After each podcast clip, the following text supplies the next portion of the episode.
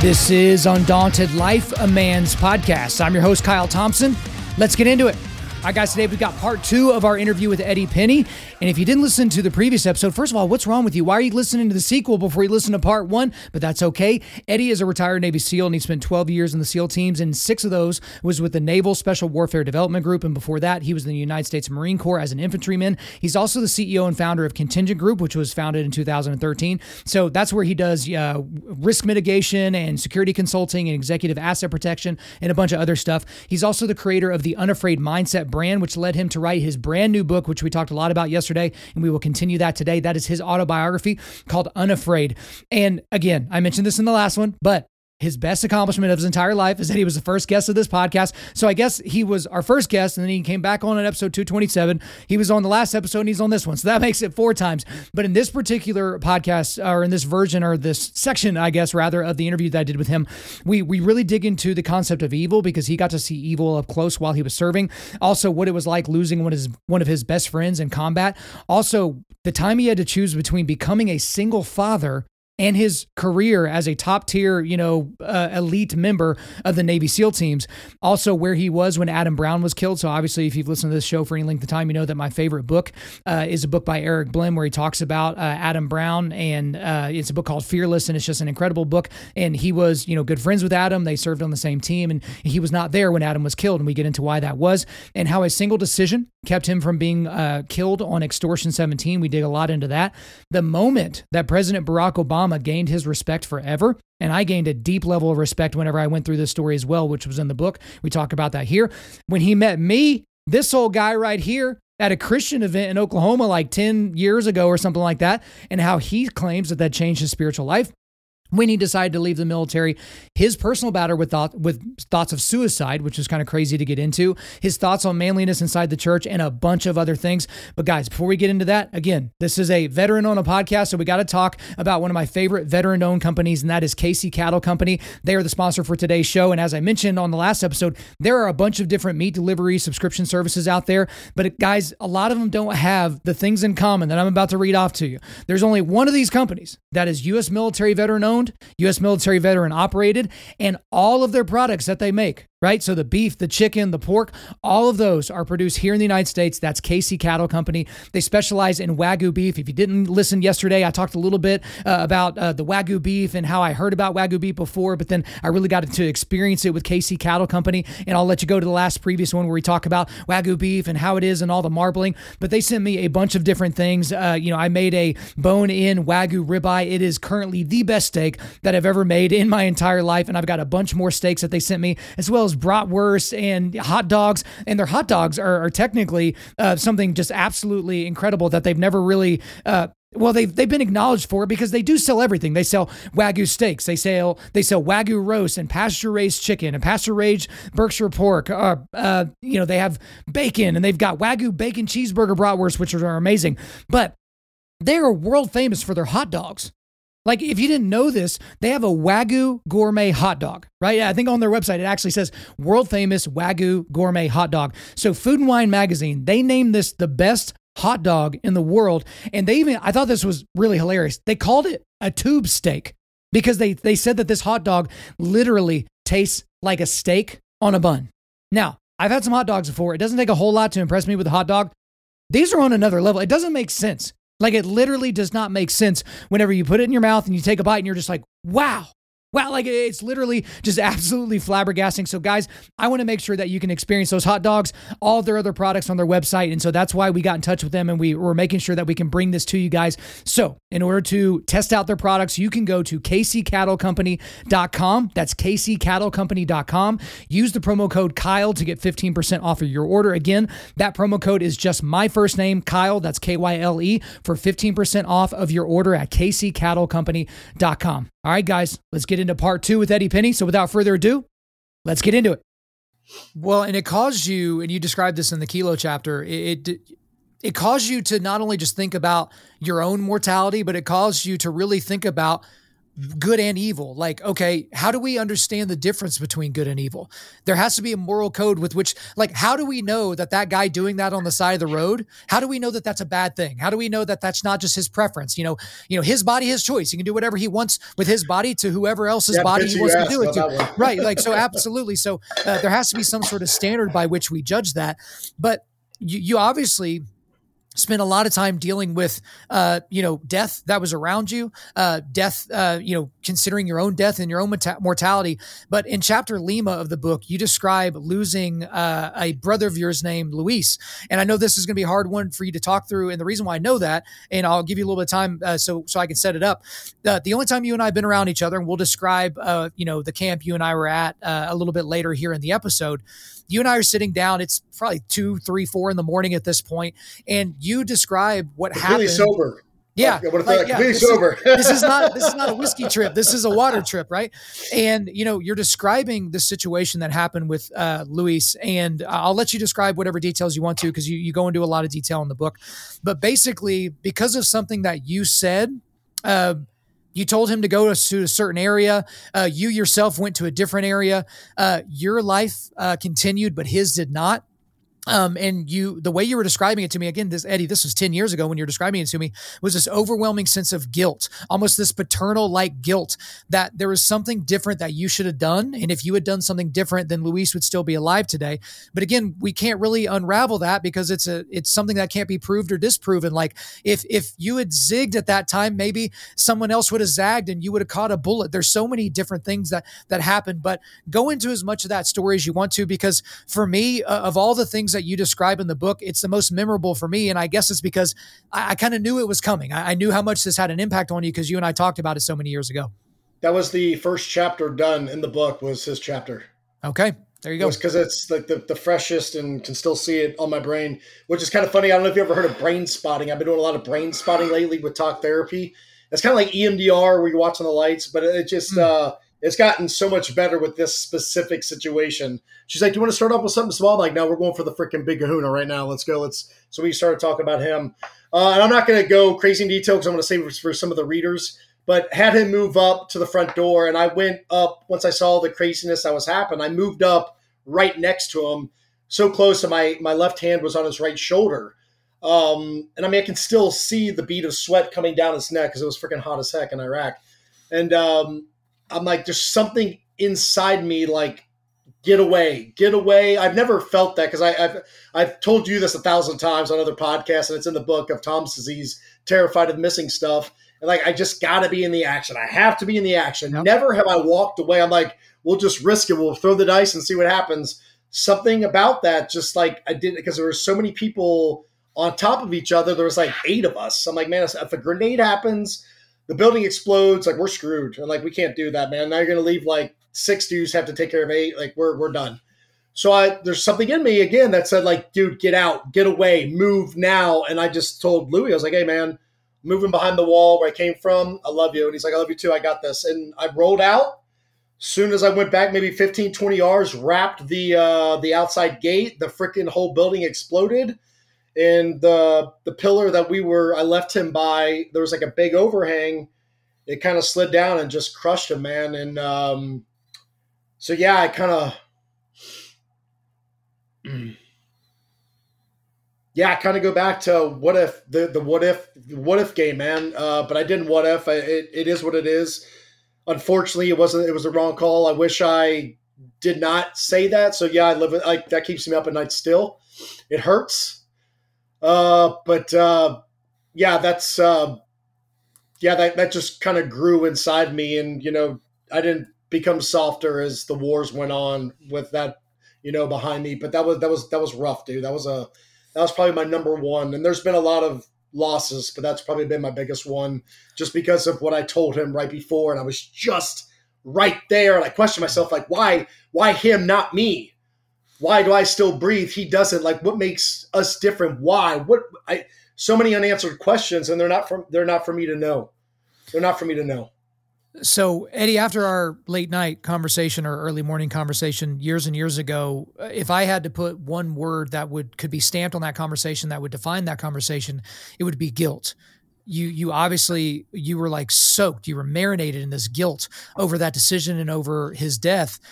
And so today, I do you still feel like you were responsible? Do you still feel like you you bear responsibility for that. Like, do you still feel guilty over that? Because it's been a long time since we talked about it. It's been a long time since you lost him. Do you still feel it? It's also been a long process, bud. Um, not as bad as I used to. It still it still lingers. I still question. I'm like, why'd you do that? Why do you say? I, I, I can't help it, man. I, I've tried every freaking therapy known to mankind. I'm trying it all. Still doing it to this day. Uh, it, dude, it's a it's a tough freaking pill to swallow. But what I have done is I've been able to look at his life as what positives he brought into mine, how I'm a better person because of him, how he was legendary. But yeah, at the same time, man, it's still hard. It's still rough. I can't be like, no, I yeah, everything's good. It, yeah, it is what it. I, I just I, I have a hard time saying those words because I still feel a little piece of it there. Well, I'm going to tell you something similar before we move on to what I told you that night. And again, you know, it was as much wisdom as I could muster when I'm like 24 or 25 years old uh, when we had that first conversation. But it's just like you, it's not your fault that somebody evil did something evil right? Correct. Because the amount of evil that you have taken out of the world is considerable. And we know what would happen if you knew that that was going to happen. We know that you would have got him out of there and not just yourself. Like we know that, but you can't beat yourself up over the things that are completely outside of your control. And I know you know that intellectually, but uh, hopefully as the years go on, that you'll internalize that even more. And I know you're on that path. So I'm not better. telling you. Yeah, I'm not telling you anything that you don't already know. Um, but to get into uh, another difficult subject that's in kind of a different side of things, you know, talked about this in chapter, Mike. You go into great detail about kind of the erratic behavior uh, of your wife at the time, uh, who's the mother of your children. You had three children at the time, uh, and it led you to probably make the toughest call that you've had to make up to that point in your life. You literally had to choose between becoming a single father and your career as an elite Navy SEAL. So uh, you were it seems like an impossible decision and not both at the same time. But you, you go into all the detail as to the specifics around that case, so we don't have to get into that here. But take us through that decision process because you're about to deploy again with your team. I, I forget it, maybe it was your fifth or sixth deployment or something like that. But instead, you say, No, I'm a single father of three. So take us through that.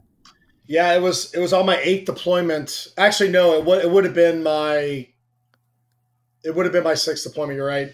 It was it was a deployment that Adam Brown passed, and uh, I couldn't go. To, I was supposed to go to Afghanistan. I couldn't go because I got custody of my children, and uh, holy life changing event. like I was like, my life's over. Um, I'll, like so many so many things. And again, if you, if you notice as I'm talking, I'm like me, me, me, me. It's it's not about me. It's not about me. And it took me some some time to figure that one out. But it was about those three kids. Those three kids saved my life. Um, another touchy subject. Sorry. Yeah, it was a, it was an adjustment. I had to learn how to be a father.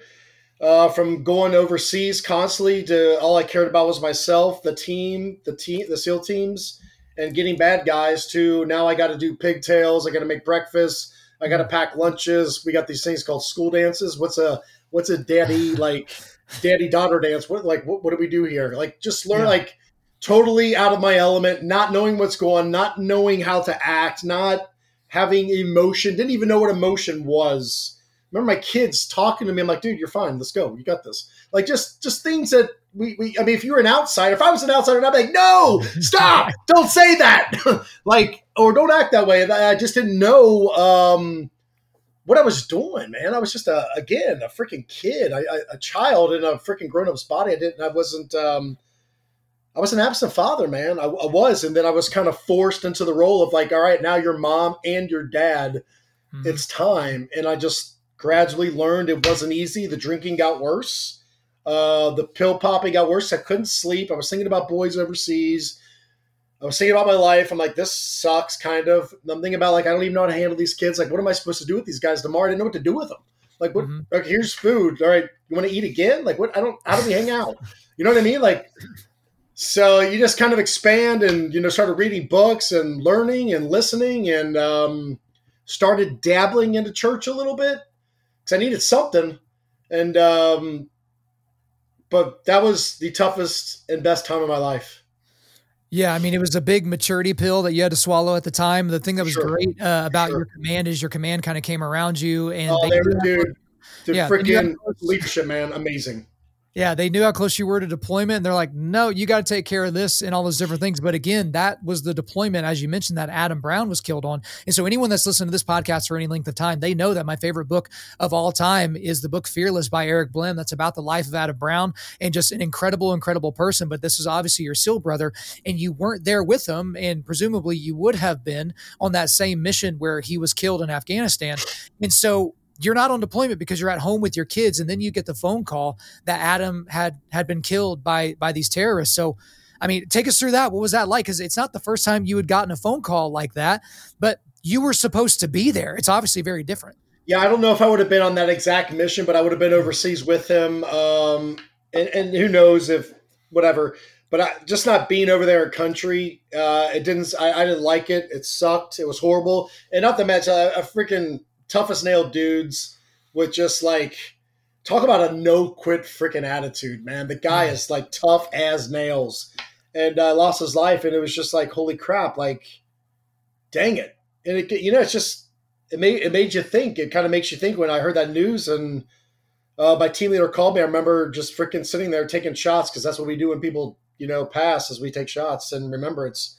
Uh, but dude, it's just a lot of self reflection when you can't go up. You know, usually you can stay busy by by going on mission, by going on mission, but when you're back home with the kids, there's a lot of time to think and a lot of a lot of time for the devil to slip his little evil ways into your brain, and he did that for sure.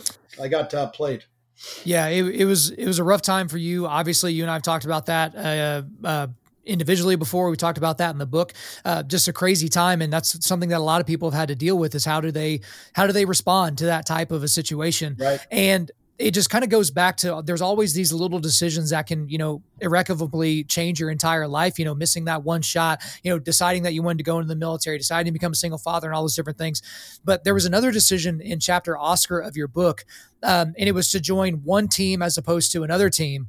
And uh, had you made a different decision, you and I would have never met. This would likely, uh, this conversation certainly isn't happening uh, mm-hmm. because you discuss how that single decision likely saved your life because it kept you from being one of the people that was killed during Extortion 17. So there's a lot of information out there about Extortion 17. But on that uh, particular mission, uh, you know, a one in a million shot by a terrorist uh, RPG hit a helicopter, killed 38 men, 15 members of the development Group, two other SEALs, five NSW support personnel, three Air Force special operators, five Army uh, flight crew members, one military working dog, and also seven Afghan commandos and one interpreter. Um, the biggest loss of life uh, to the spec ops uh, community, I think, up to that point, and since then, uh, obviously, uh, the tier one uh, loss of those types of people, the the you know just the experience that was lost all in that moment, you could have very easily been there but you weren't. So you, you go into the decision there. But you know, let, us talk about that a little bit because I know August 6th every year for you, that's a rough day uh, mm-hmm. because you, you have to remember all those people that you up. came up through uh, in mm-hmm. training. And again, like for me, that's my birthday. And then it's, it's kind of a weird thing for me because I'm so close with a lot of you guys that were in and around those guys as well. And it's just like, man, it, it's a horrible day. And it's a day that's either spent at Arlington or wishing you were at Arlington uh, to be with the guys that, that have been buried there. But, you know, take me through a little bit of that and, and kind of the aftermath of Extortion 17. So that was my seventh deployment, I believe, and Jason was uh, in that troop, and like I was, I got my kids went away uh, for summer vacation, so they went with their mom. So our my old command or my old unit was deploying like a week or two later. So I was like, hey, can I jump on this? And they're like, sure. So I started training up for it. You know, about two or three months before we were going out the door, just to like you know hone in on my skills. And I was like, man, that'd be cool to like. I was always just like a just to jump in. I didn't have a role. I was just like an extra shooter. So I was like, man, I'll just jump in with Jason. And we were about to bring it up, like, hey, let's uh let's try to get you over here and not go with your old guys. And like we are like we are going to bring it up to our command and try to get so I could deploy with them because we never really got to do a deployment at that command together because he was a breacher, I was a breacher, so we're you know you're separated. So I just like thought about. It. I was like, man, you know what, dude? I was like, I got to go with my old guys. Like, so we didn't even bring it up. Uh, we didn't push for it, and I just I just made that decision. Like, I need to be with my team where that's where I think I belong. The heart said that's where you need to go, and um, luckily that was my decision. Unluckily, that happened, man. It's a it's a it's a tragedy. It sucks, and there is a lot of controversy around that. Bottom line is what I've said on many podcasts is those studs, those warriors, those legends are here no longer and uh, remember them for the greatness that they brought to my life. Like that's all I can do. That's that's yeah. it. yeah, it's not a. I don't really want to waste a whole lot of time on the conspiracy theories as to why yeah. uh, those men were killed and all those different things. Oh, it was a surface to air missile, and like I don't really want to get into all that because there's. I, it's just not worth the time. It's the same thing like arguing with a 9/11 truther. It's like, oh, okay, the best kept secret in the history of ever. There had to have been thousands of people involved for that to be an inside job. But sure, you watch one documentary made by some dork in his mother's basement, and all of a sudden you know you know more than the rest of us. But um, there was something in that chapter because uh, for anyone that's listening to this podcast, we're well over 300 episodes at this point. I've never had a good thing to say. That's awesome, President. dude. By the way, that's yeah. awesome. That's good well, stuff. Thank you very brother. much. Hey, you're in the podcast world now, I so it. I know you know how difficult this is. It um, is. So I, I appreciate that. But for those that have listened, I have never had a good thing to say about President Barack Obama. I, have never had a good thing to say about that guy. Nor have I. That is, but that changes now because of something that you wrote about in your book because this this kind of hurt my personal narrative that he hated the military and he hated all these different people because after extortion 17 you guys are bringing the bodies uh, back. They're they're kind of coming through. I forget which base it was and everything like that. And president obama uh, was was there. And there's a quote from the book that you know is going to ch- it's going to tint how i view that man for the rest of my life. So i'm glad mm-hmm. that you mm-hmm. put that in there. Here's the quote as the flag draped caskets were carried off, we all gathered and watched. It was a stifling August day, and the president stood in the hangar in a business suit at rigid attention, his right hand held in a crisp hand salute for the more than 45 minutes that it took to unload the caskets. There were no TV cameras. By showing his respect to those men, he earned ours. So, again, to any of you guys, like, just go stand in the middle of your yard right now because it's 100 plus degrees right now in Oklahoma. Stand there at attention, rigid attention, in a suit, head to toe, you know, saluting, and just to go do that. Like it, that's a hard thing to do physically and mentally. But this man did that when he knew there was no benefit to him politically, that it wasn't going to make uh, the cover in New York Times. It wasn't going to be uh, put out there on Twitter with a special hashtag or anything like that. But he showed you and your teammates a deep level of respect and you only get that from a deep sense of patriotism, which is something that I've questioned about that man uh, since he's left office and while he was in office. And so I don't know if you have anything to add to that, but I wanted to make sure I read that on the show just to be fair to that man because mm-hmm. I, I think that that does deserve a deep level of respect. Yeah, I, I, again, I'm not a fan of him at all. I'm not big on his policy protocols, and I'm still not a fan of him now. But I'll tell you, in that day, in that moment, and I'm I'm going on three days no sleep at that time. Mm-hmm. I couldn't stand there like that. I was done. I was hungry. I was hangry. I was miserable. I was I was mad at the world. I was mad at him. I didn't like him because I this isn't my first time dealing with him uh, for other operations.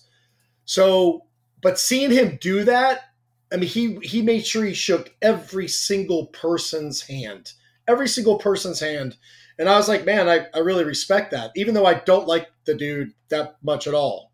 Uh, but he he stood there, and it was hot, it was miserable, it was sweaty, it was gross, and the dude, he didn't break, he didn't break. It wasn't. He didn't show any yeah. signs of like this sucks. This I'm uncomfortable. I don't want to be here. I like straight face, no emotion. I was like, all right, man, like I got to give it to you, dude. Like I got to give it to, I got to give it to him. I do. Yeah. Uh, again, I don't see another narrative other than deep levels of patriotism why somebody would do that. That's why I've told people before, they're like, oh, so, you know, how, what would you say to him if you ever met him? I was like, I would shake his hand and say, hello, Mr. President. Thank you for serving our country for eight years. Uh, thank you for being here, whatever event that we're at. Right. And I would just leave it there because I don't care if I didn't vote for the guy. He's still my president. Like mm-hmm. our current president or co president, however you view him, you know he he was elected sort of kind of i guess. And you know he's he's he's he's in that title and like he deserves our respect even though i disagree with everything that he does and everything to that point. Uh, and in that same chapter where you talk about extortion 17 you talk about barack obama you talk about how you kind of realize hey this is this is going to be my last deployment uh, and that leads you that led you to chapter papa where you, you, decided hey it's time to leave the teams. You kind of take us all through that. Um, you know you talk about some of the first jobs you got you were doing some recruiting and you were doing some different things. Uh, but you're still at this point trying to figure out what does life look like on the other side of a military career because i think uh, what was it 12 years in the seals six uh, years with development group was that mm-hmm. it okay at so that, at that point yeah yeah so long career but you're getting out uh, and because of some unique circumstances that you go into in the book you find yourself uh, in some random park in the middle of summer in Oklahoma at a Christian men's retreat. And to say at this point in your life, to Eddie, to say at this point in your life that you could have thought of a million other places oh, that you would have rather have been at that moment, that would be an understatement. So you uh, found yourself there again. We don't have to get into the circumstances, but there's a quote from that chapter where you describe this. You say this As the weekend progressed, I became envious of the peace that these men had found. I am a prideful SOB who would never ask for it, but I hungered for someone to pray for me. So, guys, this is a, you know, this is a camp that's modeled off of John Eldredge's Wild at Heart. Again, John Eldredge is a great uh, friend of the show and friend of mine personally, a great mentor of mine. And so this organization had kind of, you know, built out this three, four day weekend with all this fun stuff, but, you know, all these things that kind of go into the Wild at Heart book. So there's a lot of emotion. There's a lot of things happening in these guys. But then you talk about some stuff that you said at a campfire. So at this camp, guys would write some stuff on a piece of paper. Then they would talk to everyone about the stuff that they wrote down. They throw it into the fire. It's real dramatic, blah, blah, blah. But then you say this. So we're going to go back to the book here. A young man in his early 20s approached me and told me what I'd said was awesome and asked how I was feeling. I'm good, dude, I told him. He then asked if he could pray for me. I was a little t- I was a little taken aback. Here I was, a 30-something SEAL combat veteran, and this kid was bold enough to walk up to me with confidence. He definitely had stones. Still, I agreed since I'd waited for just such an opportunity or just such an offer as the weekend progressed. So, spoiler alert, that young man in his early 20s with stones, that was me. Yeah, so I, I, I, go back to that night. I, I, go back to that night because, like, I don't yeah, think I knew at this point. I didn't. I don't think I knew that you were a SEAL. I don't think I knew anything about you personally. I don't think we had talked to one another. Mm-hmm. But I saw something interesting happen. So everyone's kind of doing their dramatic, you know, writing on a piece of paper, throwing it into the fire. You did your thing, and everybody's saying it. And then when the something happened and the emotion of that circle with all those men because there's probably 90 dudes around yeah, that fire maybe 100 yeah. dudes the, the emotion got ratcheted up a little bit and you walked away. And i was like nope that's not happening. There's something happening here. And again i'm 24 25 years old something like that. And i'm like i don't know who that dude is. Like i don't care about his tattoos. Like i'm no, I need to talk to that guy. And so I, I leave the circle and, you know, here we are, you know, there, it's dark and everything like that. And I stopped you. Hey, how you doing? Like, hey, let, let me pray for you. Cause I didn't know what you were dealing with, but I didn't think you were walking away because you had to go number two. Right. And I ended up being right on that. So, so take me back to, to that moment for you, because as you admitted on, on episode 100, you you kind of give me credit, which I, I, I do not accept, but you kind of give me credit for helping usher you into Christianity. And all I did was ask if I could pray for you. So let's go back there. I think that kind of just goes back to obedience. It's like, okay, why'd you stop me? You just said you were kind of prompted to. Uh, you could easily, not a lot of guys would have done that, in my opinion. Uh, but you did and when you when you did that because i was in my head only saying i would really like someone to pray for me because something's going on. I see guys getting prayed for they're crying then they're smiling. This doesn't add up. What's going on? I'm missing i'm missing a big picture here. And you did that and i started tearing up. I started losing it. I, I don't know if you remember that. Like i i, I was dude, i was getting taken out in, the, in the best possible way. Uh, so that was just like one of those things that happened that weekend like because i'm over here testing you know, we're not supposed to do that, they say. But yeah. dude, I'm testing everything. Like, oh, really? I want this. Oh, this is true. Like, and, and and I didn't say have someone pray for me or else.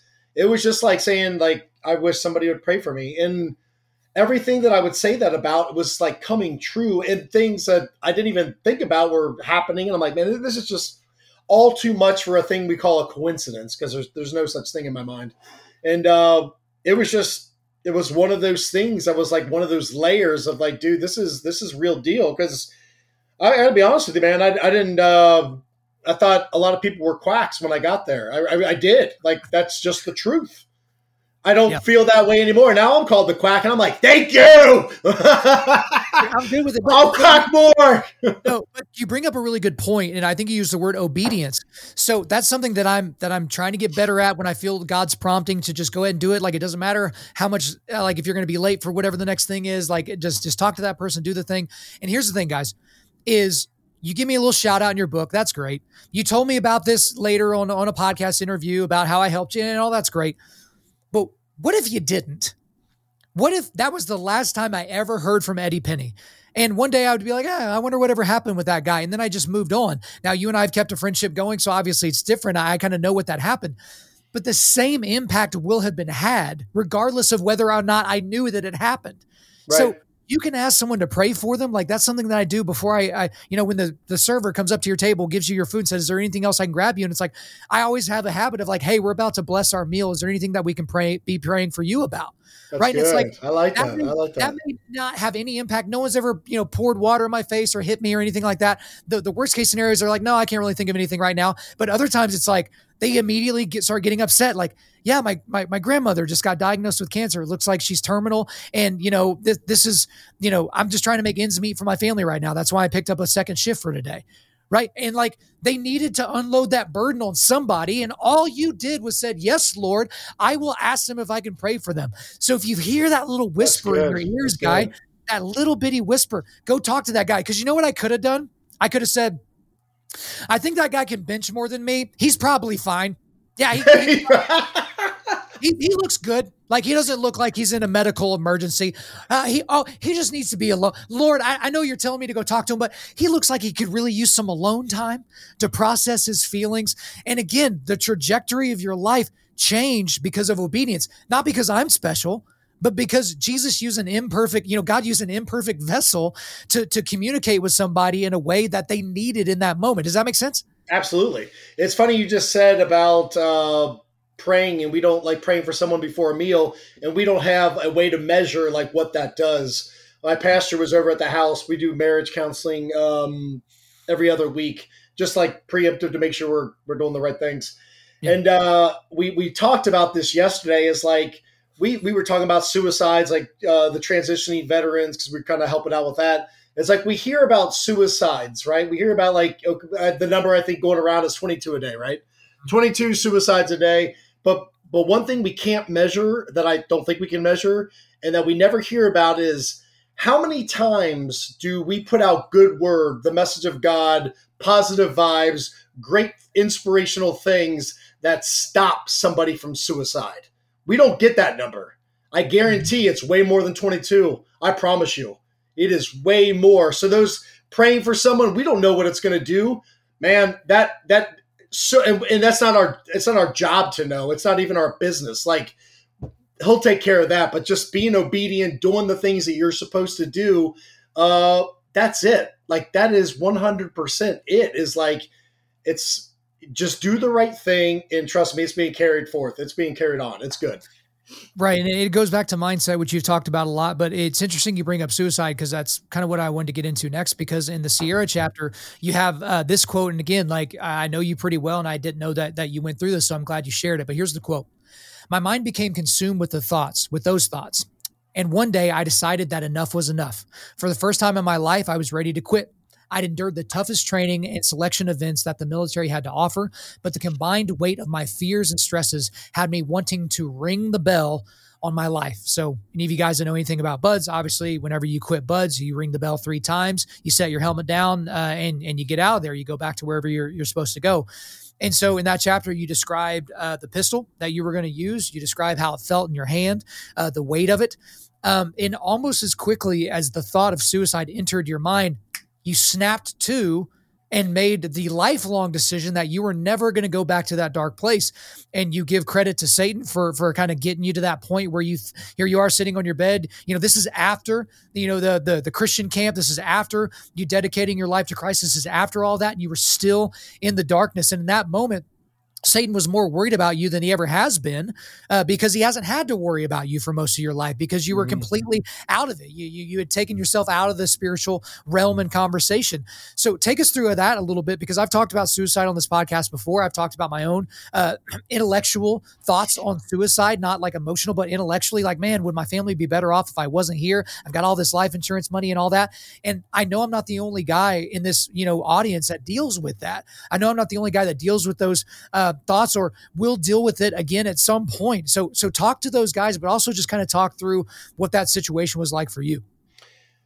Yeah, I was uh, had relationship issues, PTSD crap, sleep issues, kid issues, obviously not knowing what to do. Just a very weird spot in my life. Um, I was a newfound Christian, but just like it seemed like the stuff didn't get easier; it got harder, and I wasn't prepared. It's like it's like having a gun but no ammunition. Like I wouldn't go overseas without ammunition, body armor, my helmet. All it kind of Ephesians six kind of pops up now, doesn't it? Yeah. Uh, it it's just I, I, didn't have that stuff, um, and that's no one's fault but my own. I should have been you know training for it, but I just there I was sitting on my bed. I don't know why how I got to my bed, but I just had my my Sig two two eight in my right hand, resting on my leg, just looking at its side like a side profile and uh, here to commit myself, making sure that I've got my finger straight off the trigger and is pointing in a safe direction. Right, got to do those safety rules yeah. as I'm about to take my life. It's funny how that works. And um, I just, I was like, yeah, this is it. Like I'm, I can see now, and all these thoughts are going in. Like you don't want to do this. Oh, it's easy. And the ones that are saying this is the way, this is the way it should be. Like it's so much better for everyone. Those voices were totally taken out. Are you sure about this? What are you doing? Put down the freaking gun uh, and I just snapped to, and I remember seeing like a like a bird's eye view, looking from the sky down, and just seeing my freaking head blown up open with blood everywhere, brain matter everywhere, and seeing my daughters coming in with their backpacks on their back, opening the door and seeing their father lifeless in the in the uh, in my bedroom. And uh, I was like, "What am I freaking doing?" Like, as soon as I saw, it, I was like, "Wow!" Like, snap to, like, "Whoa!" Put my freaking gun down, and I got got my pre workout shake and uh, my freaking gym bag and went to the gym, and I stayed there until my kids came home. I, I dude, I can't explain it. It's never happened again. Never happened before. Uh, just in a very dark place, and I guess the takeaway of that is like I've always been the guy that be like, why would somebody do that? Why would you do that? Like that's just weak. And I found myself in that very situation and thankfully didn't follow through with it. But uh, I can see how people can get to that dark spot with just the overwhelming voices of the of the evil one, just freaking boom, boom, boom, and not having. Um, and it should have never got to that point. Should never got to that point, but it did. And uh, I still think about that. I'm like, make sure this never happens. And so when I talk to other people that have those somewhat thoughts, I can empathize with them very well because I get it. I, I do get it. I do, unfortunately, I do get it. But at the same time, it's fortunate that I can have that conversation because, you know, if I'm if I'm into drugs and I'm shooting, you know, freaking heroin up, the person that's going to get me out of stop doing that is somebody that has been to the bottom barrel doing that heroin, and then this worked for them. They pulled themselves out. Uh, so, you know, I'm not proud to say that, but it's the fact, it's the reality, it's the transparency. That's what happened, and that was a tough one to put in the book, but I'm like, dude, I'm always about transparency. I'm always about being real. There's no way this is not going in that book. Like, we got struggles, man. I'm no different than the next guy. I don't give a crap what title you put on someone. It doesn't matter. I'm human. I've got issues. I've got an enemy, just like you. Well, and it's it's good that you put something like that in the book because that's one thing whenever people read these war memoirs, you know, whether it's from this era of war, any past eras of war, it's hard for civilians to put themselves in that headspace. If they've never done something hard, if they've never put themselves through any type of like selection or any type of training like that, it's hard for them to even fathom what it was like being in that sand pit on Parris Island or, or being in the sands of Coronado or being in the ocean or, or being at war, all those different things. And so you guys become like these these superheroes and there's kind of like this hero worship. And I know you you've experienced that. You have guys that are just kind of nut swingers that they're just like, oh my gosh, anything, yeah, anything that that a Navy SEAL does or says or uh, his EDC is my EDC because you know I'm you know I'm 20% SEAL now because I have the same everyday carry as Clint Emerson or, or someone else like that. And so uh, I think that that's important for you guys to kind of let the facade down a little bit, to to put the mask down a little bit and be like, no, I'm a dude. I've done extraordinary things, but I'm ordinary in the fact that I'm a dude just like you're a dude. Absolutely. And I can overcome in the same way that you can overcome. So I, am glad that you put that in the book. So we'll actually, uh, this will be the last question I ask you on the book, and then I had a couple other stuff, uh, things before we get you out of here. You go over this in chapter Tango, and so I, I feel like, for me at least, as I was reading through and knowing what I know about you, I feel like this was a huge moment in your life. So let me read the quote here from that chapter.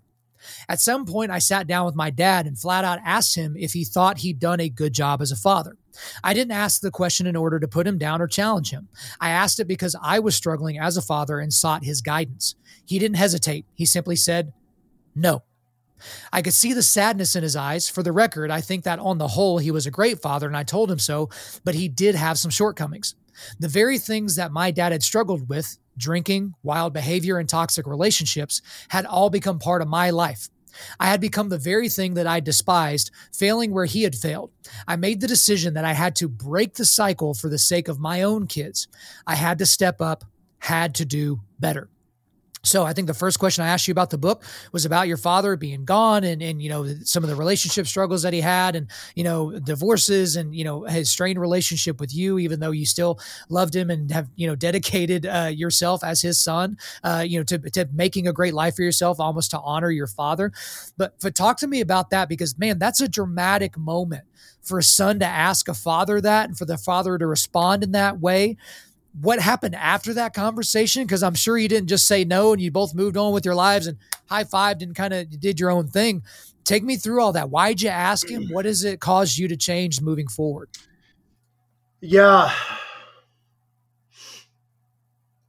I'm bringing up memories, buddy.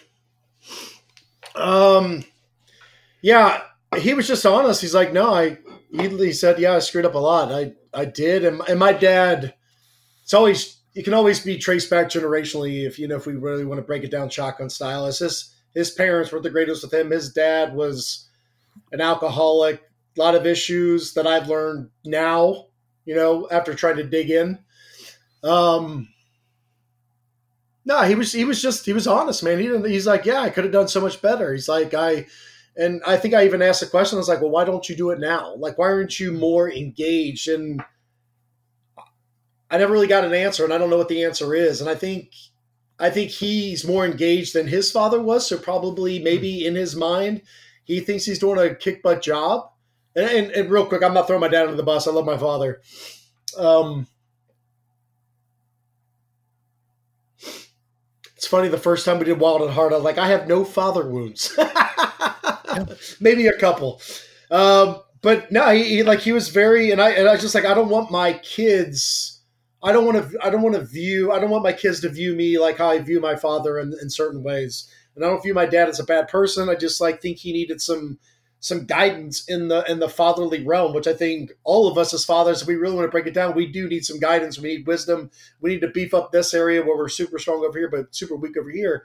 And I just want my kids to feel that way. And and I'm still trying to do right as a father because if we want to look at the crap that's going on in this country, it is fatherless, weak, fatherless homes. Right. The invisible father. The father might still come home, but they ain't there.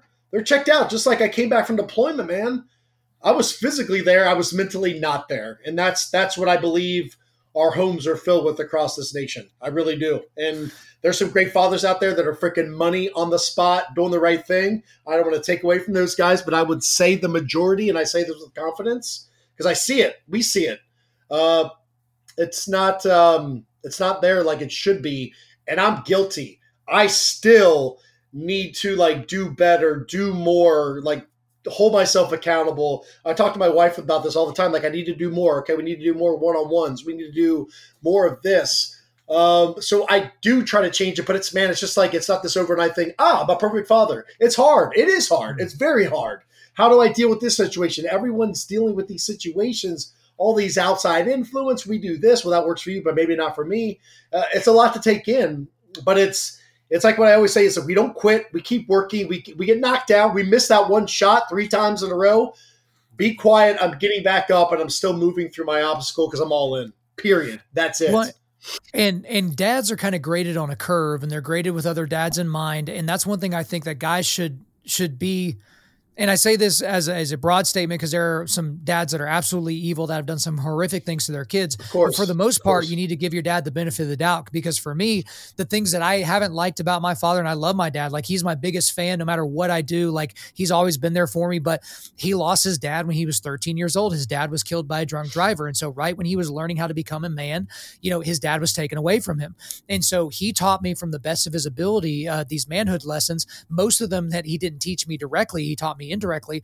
And so what I'm trying to do now is take what I learned from my father and now I'm trying to give direct lessons to my boys. And so that they know beyond a shadow of a doubt this is what a man is, this is what is expected of a man, this is what fathers should do, this is what you will do one day if you want to be a good father. Whereas my dad again was very indirect with a lot of that stuff. I'm going to be a little bit more intentional with everything. But you brought up something so uh, so again, congratulations on the book. The guys the Unafraid will be in the show notes. You can check out the book. You can buy it. Uh, the Amazon link will be there. We'll, we'll be able to get that over to you. But you brought up fatherlessness. So the stats everybody knows on fatherlessness. If father's not in the home, you know, uh, drug use goes up, grades go down, uh, crime goes up. You know, uh, uh pregnancies go up and like all, all these other things it's it's bad for the most part and when i mean pregnancies i mean it's like little girls getting pregnant or right. little guys getting you know girls pregnant and things like that outside of marriage outside of uh, any type of you know ceremony or, or anything like that and even if dad's just around, even if the dad's crappy, it's always better. But it's it's usually 10 times better if the dad is involved and actively mm-hmm. engaged in his kids' lives. And I think you're right. Whenever we talk about these mass shootings, when we talk about these things, it's always uninitiated men it's these little boys that decided one day that they're men now, or they became men because they can shave all of a sudden. And they don't have power, they don't have direction, they don't have discernment. And the way they get that power is by buying a firearm.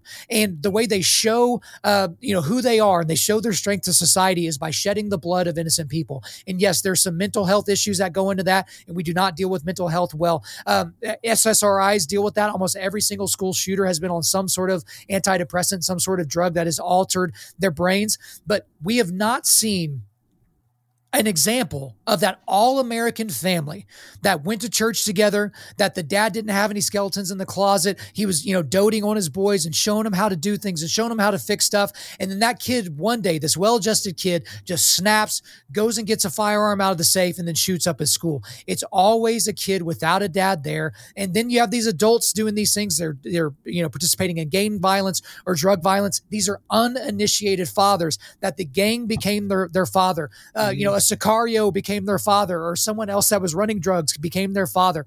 Talk to me a little bit more about that because you spent a lot of your, you know, father fathering of your children gone and you're trying to make up for that on the back end. But why is that so important to us? Why do we need to focus so much more on that as a society?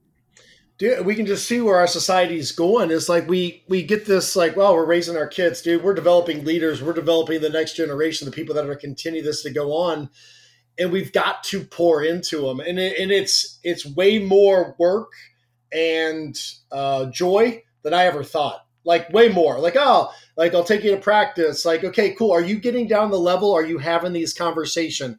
Are we talking about intangible things? Are we talking about how we open the door for a woman? Why do we do that exactly? There's always a why like hey do this. Why? You know we like because i said so. Okay no. Okay that's where we need to pause we need to have that conversation because we need these guys to like pass it on. Is schools aren't teaching these intangibles, in my opinion. I'm not seeing it from my kids that go to school. Uh, we're definitely not seeing it with the, we watch the news or the stats, you know, that we can judge things off of. But we, there's just not a lot of it. Like, how do we treat a woman? How what is a protector? How are we having compassion yet we're still fierce? Mm-hmm. Like, you know, we John Eldredge uses the freaking Mister Rogers, and then he shows, you know, Braveheart's character or Gladiator's character or the Patriots character of like they can still be we can still have that medium like I'm compassionate for the weak, the people that are getting bullied, for the females, but we still need to be fierce. And who's teaching our kids that? If it ain't you, it's no one. Actually, it's the guy down the street that's selling drugs, like you just said. It's the guy that we're black marketing these freaking firearms to other gangbangers to go do whatever they're going to do. That's who it is. I mean, I was just reading a book. I can't remember what it was Jeffrey Dahmer's dad, uh, I think his name is Lionel, wrote a book about how he. It was like, why? How did this happen? Jeffrey Dahmer's the one that I think 17 dead, like mutilated them, would eat, eat their body, just crazy dude. And he's like, I didn't father my kid. He's like, I was there, but I was not there. Like he admits this. He tells a whole book about how he's taking responsibility for it, for this. He's like, I believe it is my fault for not stepping up and doing this stuff.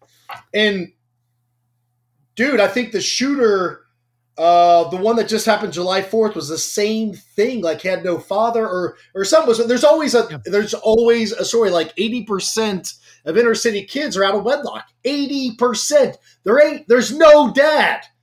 And you want and where did and like you just said, where do they go to find dad? We're all looking for that male figure. Mm-hmm. They go to the gangs because they feel a part of something. They're getting direction. It's not the greatest direction, at least to other crime and bodily injury to other people, but they're going to find it somewhere. Like you just said, a firearm, and they're going to use that evil for bad. So they're going to find it somewhere. So it's either you give it to them the right way, or they're going to get it the bad way, and you're going to start scratching your head. How did this happen?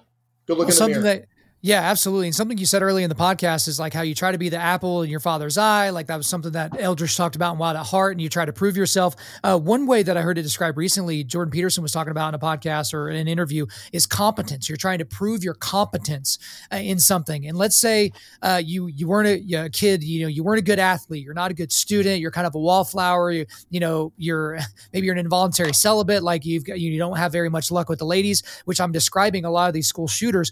And it's like this is something that they can be competent at. They can show the world how strong and competent they are all in one dramatic moment right? And if they die at the end of it, in their mind, it's even better, right? It doubles the impact because then they don't mm-hmm. have to mm-hmm. deal with the consequences on the back end. Uh, one thing I wanted to ask you as well, Eddie, is just in general manhood and manliness inside the church. I think this has to do with the fatherlessness issue and those types of things. But yeah, I know. Yeah, you're smirking. I think I know where you're going to go because you know where I'm going to go with this. But obviously, um, you know, part of the reason why I've done so much in this in this area is because I feel like those guys that are rough around the edges, those typically masculine dudes, walk into the church, they see a bunch of soft dudes, and they're like, yeah, this isn't my crowd. This isn't my, these aren't my people. I'm going to go to the range. I'm going to go to the bar. I'm going to go do this or I'm going to go do that. Yeah, exactly. Well, You're raising me. your hand. Um, and so for you, you check a lot of the typical uh, masculine boxes, right? You're in the military, you're an elite level warrior, you lift weights, you have tattoos, you know how to shoot, like you have good luck with the women, like you you drink, like all those typical things, like the caricature masculinity things. You check the boxes. But I know that you're a guy that would say, no, those things don't make me a man. Those are just things that I do. But you wouldn't say I'm a man because I do all these cool things. I eat meat. I drive four wheel drive trucks. I like beef jerky, that type of thing. But talk to me a little bit about that because there's still a struggle, and I'm doing everything I can to swing the pendulum to where churches focus on the men. They don't just tolerate them, they don't just deal with the women and children and hope the guy shows up, but making sure that they create from the inside out this atmosphere where men know that they are not just welcome, but that they are needed. So go with that wherever you want to go. Yeah, I, I, think there's this is such a long conversation. There's so many aspects that go into this. It kind of goes back how women are treated men because we want that respect and we don't get that respect. We feel belittled and that boldness just kind of leaves, mm-hmm. which it needs to be there. So I always if I'm asked what a man is, my what I think is a it's the crossroads of compassion and fierceness. Is I need to when it is time to help, what I mentioned, help the weak, to be there for my daughters, to be there for my wife. I need to have compassion. I need to empathize. I need to control my emotions. I need to be there for them. It doesn't mean I'm a weak being. It doesn't mean I can't freaking go in two seconds and go crazy. We can look at Jesus walking to the temple, flipping over tables. Two seconds later, he's picking up doves. I mean, that that that just shows it right. It's beautiful. Like I am mm-hmm. fierce, but at the same time, when it's time to go back, you're fluctuating. I think we fluctuate, but I think a lot of us are missing that fierce piece. We're afraid to protect. We cower down. There was a, and here's an example. It might not be the greatest example, but it's an example when Trump and Biden were running, they did a poll 63% of Americans were afraid to give their political affiliation because they're afraid of what the other side is going to say. What right. is that about? Why do you care? 63%. We have some weak people. I'm sorry. It's we have some weak people that need to find their okay. We have some strong people that are very weak that need to find their strength plain and simple. That's all it is to it. Like people are afraid to even do a post. Oh, they'll say this. They're afraid to go try jujitsu. Oh my gosh, I'm going to get choked. Like, dude, get out of your comfort zone. And we are just, and we can see it in society where we're, we're flashing rainbows, we're flashing, you shouldn't do this, you should, you know, you should be like this, or you're telling us how we should be. That's not how you're made, bro. That's not how you're freaking made. You're you're created to be the hero of your story. Going back to John Eldredge, and, and you were created to be a warrior. We are a warrior. Warriors don't mean you just go through the crowd with battle axes and start taking off heads. Now, there's a time for that, mm-hmm. but there's also a time where you're still a warrior for your family. You're being present. You're making sure they get what they need, both, like you said, T I M E, right? Getting that time they're getting, you're providing, you're doing all those things. And yes, it's a big job. Yes, it's overwhelming. But guess what? It's the only one that you're really created for is being there. And that's it. And and I think the church, if I could be completely honest, is extremely weak when it comes to that. I've noticed that as I go through church through the years and the years, we always talk about love, we talk about hope, we talk about forgiveness, we talk about grace, and all those things are very wonderful. Those are great things. Those are amazing. They're extremely important. But we're missing the, the fierceness. We need to stand up. We have an enemy. There's a spiritual warfare. You need to be proactive. You need to fight. You need to be on guard, shields up, swords drawn. We're missing that. We're missing that. Somebody says something against your faith, you're afraid to talk back because because you're afraid of a like a, a, a confrontation? Like who are you? Like what is this? So yes i don't i don't agree 100% with christianity. Now is it all like that? No absolutely not. But the majority i would say probably so yeah. Yeah that's why at undaunted life equipping men to push back darkness. That's why we're here. And if you don't have that boldness, you won't be able to push back against the darkness. If you have not trained to recognize when darkness is around you, you will not be uh, ready to respond to it. And also, it's this idea, like you kind of brought it up uh, with compassion and fierceness. It's the tender warrior mindset, right? It's it's meekness rightly described. So me people think of meek as weak, and I've talked about this a lot. Meekness is having basically the, the capability of, of violence and strength, but you keep it under voluntary control.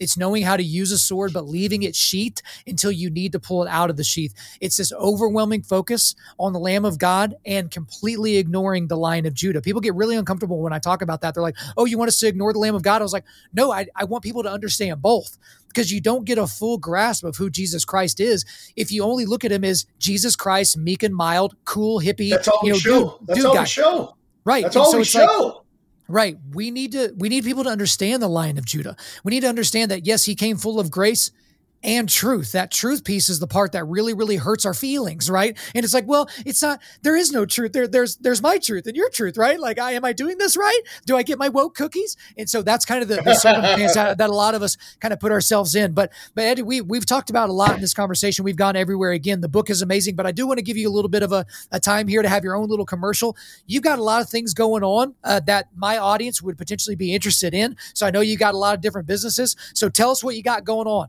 Kyle, there's so much right now. I have no clue. you have a clue. Come on, I know. Uh, no, I got we got a risk mitigation company called Contingent Group that we do customized security for individuals, corporations, domestic and internationally. So we have that going on. That's been going on for about 13 years now.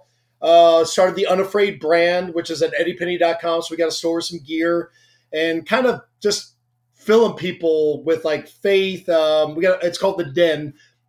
Faith, workouts because I think I, my, my my pillars are faith, family, fitness, and fun. I think we need to have those four um, always to to keep things and put those layers of freaking protection around us as we're going through life. Uh, so, but we have a thing called the Den, and you you know you subscribe to that, and we talk about stuff. People kind of jump in when they want to. Put your workouts up there, nutrition, talk about faith. It's a, it's kind of like I hate saying this, but like a safe place to like talk about things like like-minded individuals like hey he, I, this has been bothering me i need this. Or like hey here's a challenge let's do this challenge. Or somebody i need to be held accountable i want to lose 20 pounds you know in the next two years or whatever it is. Okay cool let's, let's throw up your workouts let's check them out let's see what we got. Hey try this. So it's just a community built around each other to help each other out. And then got the unafraid podcast with my co-author uh, keith wood uh, that's awesome. Got a new. It's funny you're talking about concealed carry. We've got a new EDC one coming out. Um, I think next week or the week after. And then they got the Penneys podcast with my wife. So we do a podcast with her. And that that's like, that is such great bonding time. Love that. And then we're to start, we're starting on our next book, which is going to be a mindset book. So it's good. We got a lot of stuff going, man. It's fun. So you're bored. You don't really have a whole lot of things to do. Like you're just kind of sitting around. Ah, when's my next jujitsu practice? But yeah, and even on your yeah, website, right. yeah, you've got gear on there. Look, my my pin's running out of ink, and you got a tactical pin on your website. So not only could you write with it, you could stab, stab somebody, somebody with it. Yes. You can take a window out if you're drowning or something like that. So you got a lot of gear in there. But Eddie, again, as always, I appreciate you coming on the show. You know that you've always got an open invitation to come on here and talk about whatever you want to. But that is all for me. Is there anything else you want to get off your chest? No, buddy, I appreciate it. It was freaking awesome. And I dig the lion behind your head right there. That freaking is awesome. I love it. I love it. always it. keeping it. me company, baby. All right, it, Eddie Penney, thank, thank you for coming on Undaunted Life of Man's podcast. Thanks, Kyle. There you go, guys. I hope you enjoyed the second and last part of this interview with Eddie Penney. But before I let you go, we are going to do a quick resilience boost. At Undaunted Life, our mission is equipping men to push back darkness with content that forges spiritual, mental, and physical resilience. And guys, do not forget to support the sponsor of today's show. That is KC Cattle Company. Go to kccattlecompany.com. That's kccattlecompany.com and use the promo Kyle to get 15% off your order. Again, that's the promo code. It's just my first name, Kyle. That's K Y L E for 15% off of your order at kccattlecompany.com. So again, the links just like yesterday. We've got a link to his book where you can go to Amazon and get the uh, the hardcover version of Unafraid. You can also get a couple other versions there. I've got a link to Eddie's website, a link to Con- Contingent Group's website, and then I've also got a link to his other appearances on this show. All right, guys, thanks so much for listening to the show. We do appreciate it wherever you're listening to this. Please subscribe, rate, and leave us a positive five star review. If you want me to come speak live at your event or on your podcast, just shoot me an email to info at undaunted.life. That's info at undaunted.life. Follow us on Instagram and like us on Facebook and check out our website for everything else, including how to donate to keep more content like this coming your way. Just go to www.undaunted.life. And as always, we want to thank the band August Burns Red for allowing us to use their music for our content. The music on this podcast is their song Cutting the Ties, which is off their 10th anniversary re recording of their album Leveler. The links are in the description. I'm your host, Kyle Thompson. Remember, keep pushing back darkness, keep forging spiritual, mental, and physical resilience Keep seeking the Lion of Judah.